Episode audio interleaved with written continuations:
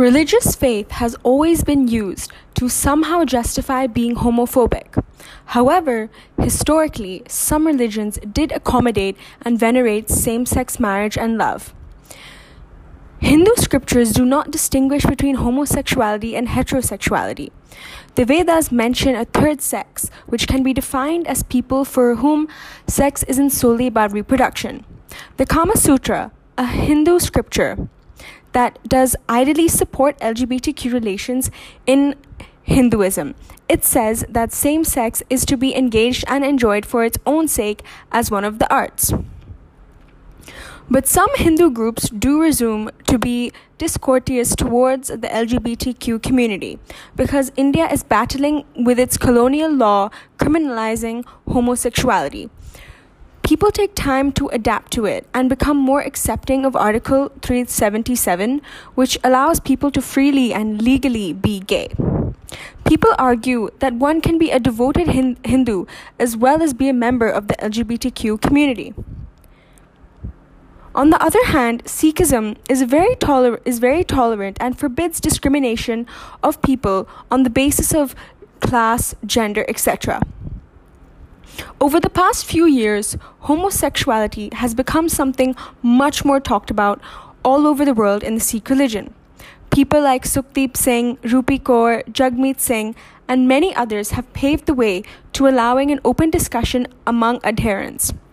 But some Sikhs are learning to accept homosexuality as the holy book, the Guru Granth Sahib, does not explicitly forbid it. However, some Sikhs still do disapprove of the LGBTQ, as the greater importance is starting a family. Some see homosexuality as religiously and morally wrong. There are extensive disagreements on whether same sex marriage and relationships should be considered natural and recognized in Sikhism or not. Easily, one of the most controversial conversations is Is homosexuality a sin in the Bible?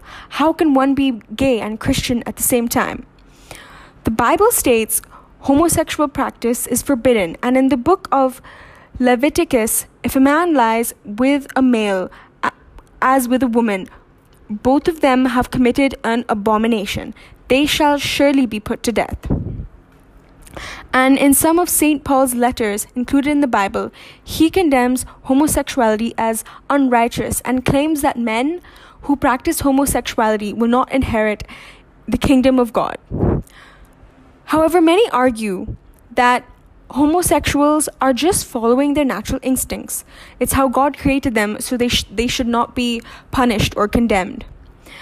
There is evidence of homosexuality throughout the animal kingdom.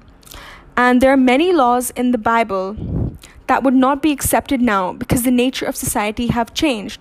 Examples premarital sex, slavery. We should not be restricted by ancient standards. Some people believe that St. Paul's comments were about male prostitutes, not homosexuality in general. One thing I strongly believe is that regardless of the religion one follows, ancient practices and standards shouldn't hold us back or cause us to feel guilty. As our society progresses, we need to allow things to develop and break through. Religion is a spectrum, and people should feel free to practice it to whatever extent they feel comfortable with.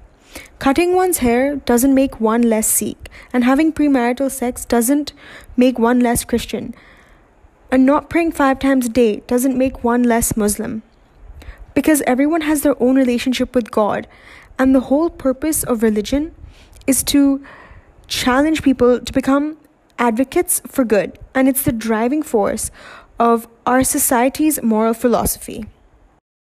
Therefore, we need to break the construct of religion holding us back and start living more progressively without any guilt or misunderstanding of the choices others make regarding their religion.